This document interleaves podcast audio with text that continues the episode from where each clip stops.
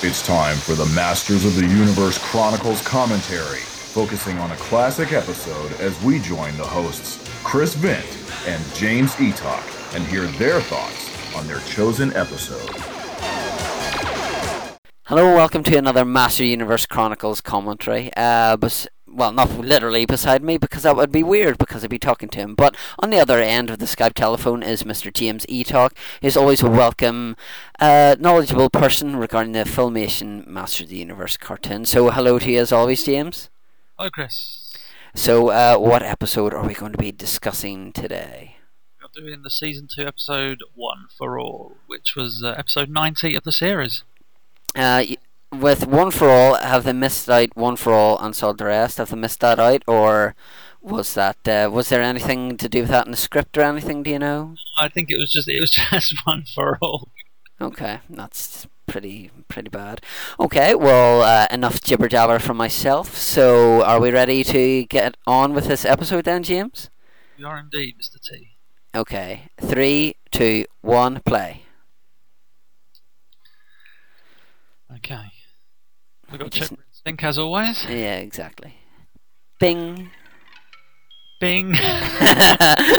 you can always see folks whose DVD player seems to go a bit quicker, and I actually do it slightly before James hit play. So, uh, yeah, exactly. So, James, what can you tell us about uh, this episode before we actually get into the goodness of it all?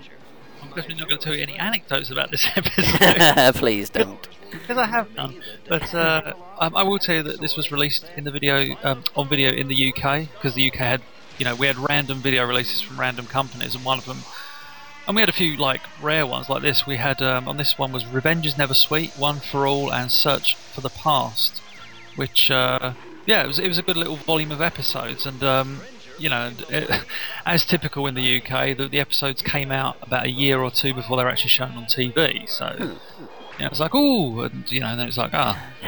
Because famously, um, the toy maker was, I'm trying to remember now, I think that was like, it came out on video in the UK and then was shown on TV for the first time three years later. Ooh. So even though we got the series first in the UK, we did have to wait a while. Yeah, and we also have to wait a while for DVD releases, you know, with the likes of the Contender releasing them, and then it took like ages for 789, and we've never had Season 2 released over in the UK, which is a bit disappointing. Thankfully, we can import them. Yes. There we go. This, I'm trying to remember, I think is called the Village of Pax, which I never liked the name of because it always is, it was too close to Pox. No, uh, you see, you say, I expect like Pac Man and his family to live here now. Yeah, that's right, yeah. Here we go, Ominous Shadow. It's not Here we see, there's Glove- Garn from Tale of Two Cities, if memory serves. Yeah, this would actually you bring up a good point. Lots of character reuse, lots of in this episode. I mean, a lot of character reuse. There's Pola- Palos on the left there, the purple hooded guy from um, the Star Child. On the right of him was Galen from um, Return of the Gryphon. So we've already had two characters reused. Three, three, three characters reused. You'll, you'll also see Malik in this episode, coloured exactly the same as Malik, but he's not Malik. yeah, be quiet. Yeah, don't tell anyone. I remember as um as a kid, because these characters, these awesome space pirates, are never named in the episode. And um, oh, I'm trying to remember for the love me. What I so I remember as a kid I used to draw He-Man stories, and I, I used the space pirates. And I remember I, I obviously you got Sticky Fingers as the big guy.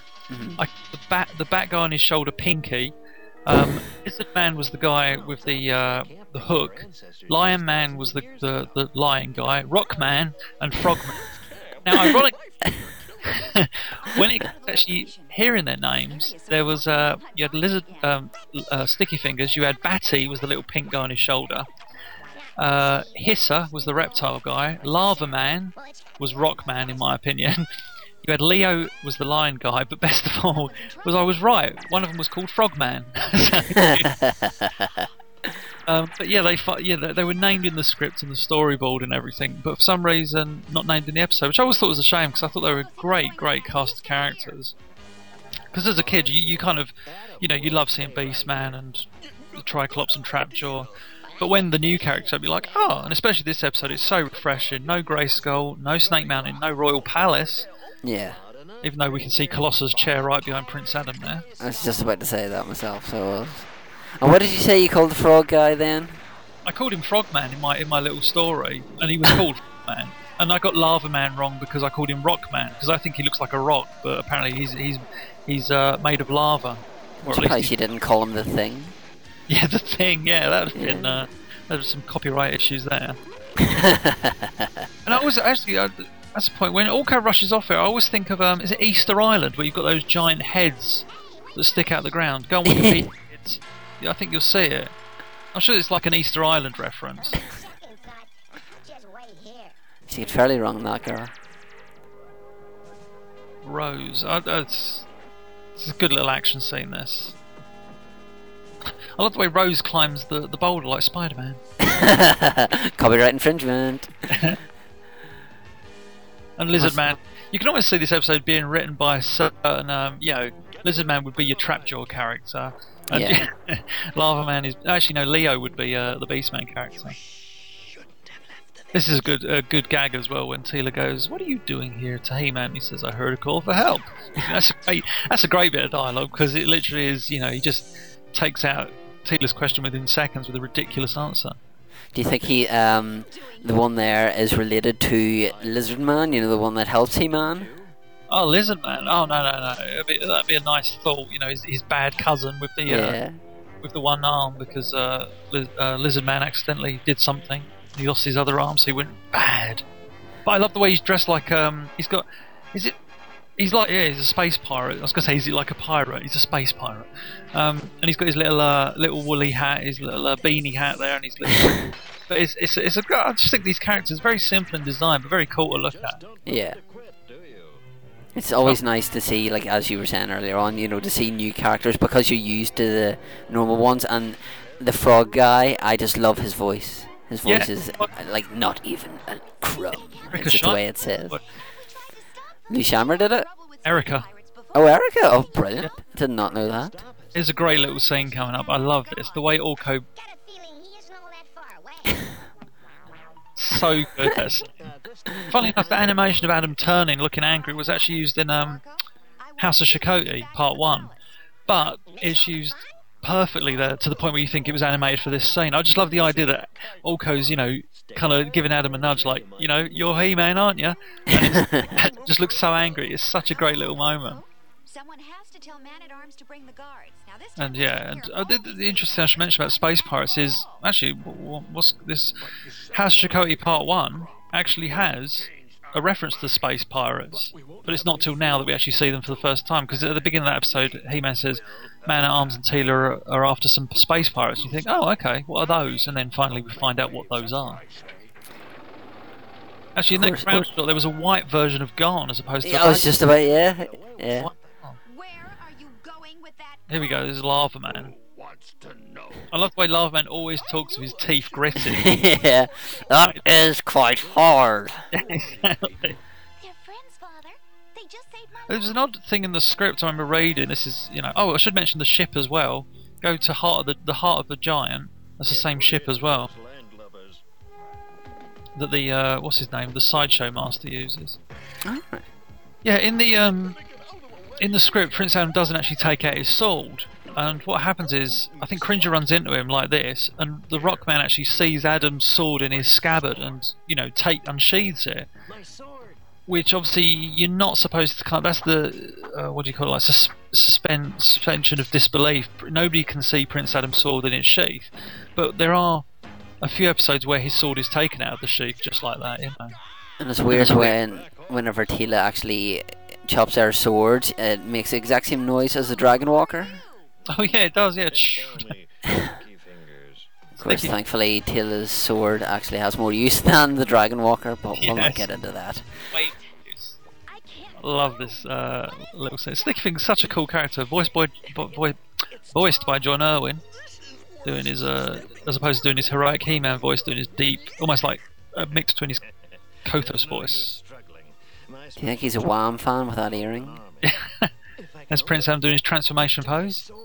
But uh, there's there's Red Malik and Palos with a tash. and actually, I just noticed for the first time in the crowd there. There's the um, uh, beautiful. What was she called? Beautiful woman or something in the script from um, uh, the Return of Granamyr when he ad, um, He-Man's going through the maze and he sees the woman who turns into a little elf who was Oh yes.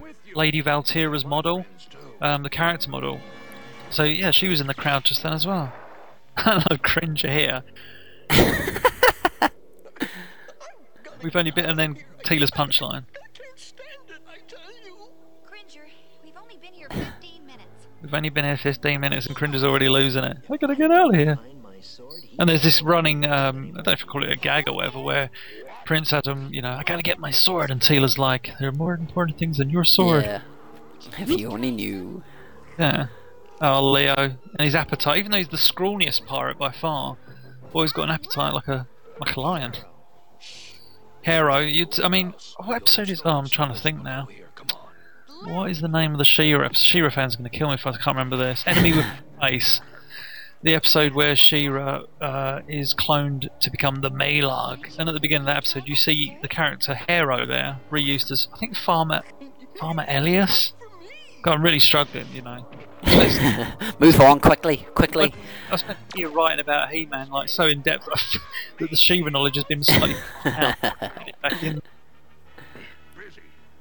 Oh yeah, so so yeah, you got. I'm trying to remember who does all the voices. You got Lou Scheimer doing. Let me think. I think Lou Scheimer does all the voices. Whoa. no, no, he does. Um, he definitely does. He does Leo. He does Lava Man. He does Hissa. Erica Scheimer does Frogman.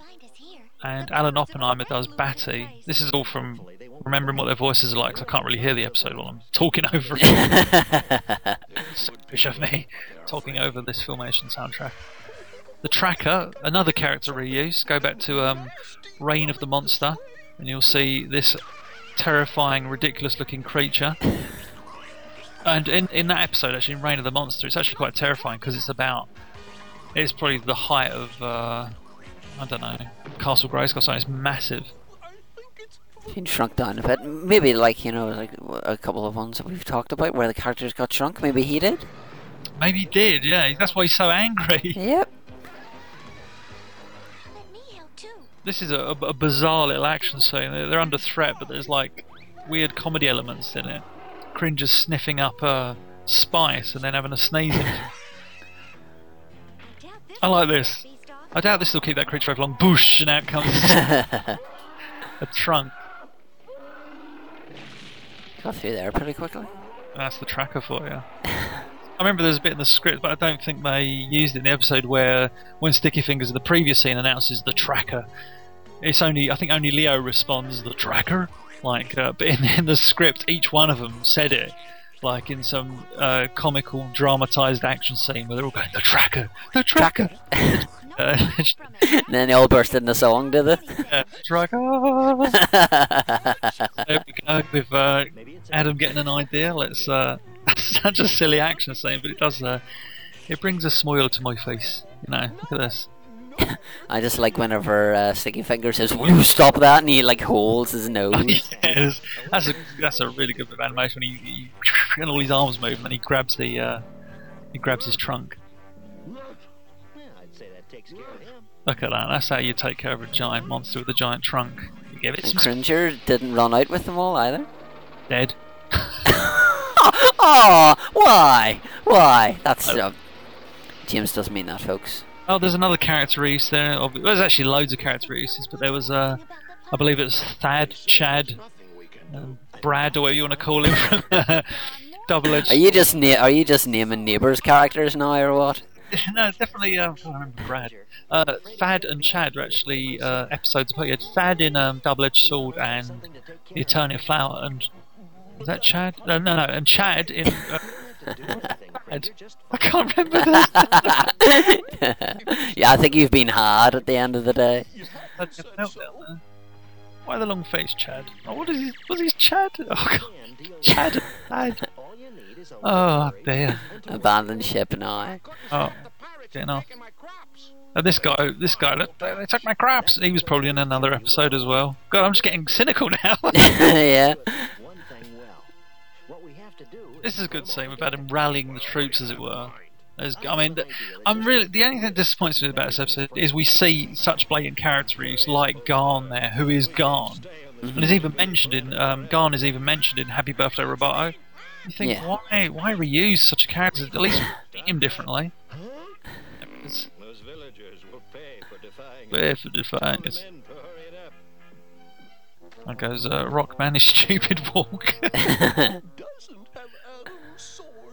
This is, I, I do like this subplot as well with Cringer trying to get the sword, and every character he sees walk out without the sword gets him more and more nervous because he realizes that uh, Sticky Fingers has got it. But this is I, lo- I love this scene where we see you know all this uh, kind of preparation. There's Malik. You know, don't aren't you supposed to be at Stone Mountain, boy? You doing that? You know what would have been majorly brilliant if they had put in the background of this the A Team music? Oh, that'd have been amazing. Just like Adam going, maybe I can make something out of this, and then it's all just making something. Oh man, that'd have been. I look at the sword of power. It's drawn hideously. Someone's got the middle part wrong. Yeah. There's Frogman. Like I say, when you hear him later in the episode, well, actually in a few scenes' time, uh, it's Erica Scheimer doing her close to Hunta- Huntara voice. she basically talks through her voice, like kind of thing. voice. There he is looking at his sword that he doesn't even know the value of, but uh, he does it for dramatic purposes. Here he here it is. The pirates are coming. There's Malik and Garn.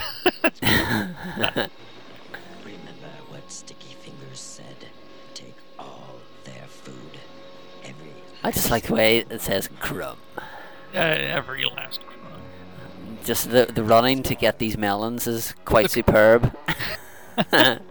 It's like Scooby, that's Scooby Doo running. There's no two ways about it. I'm sure they did that on purpose. That's Scooby Doo running.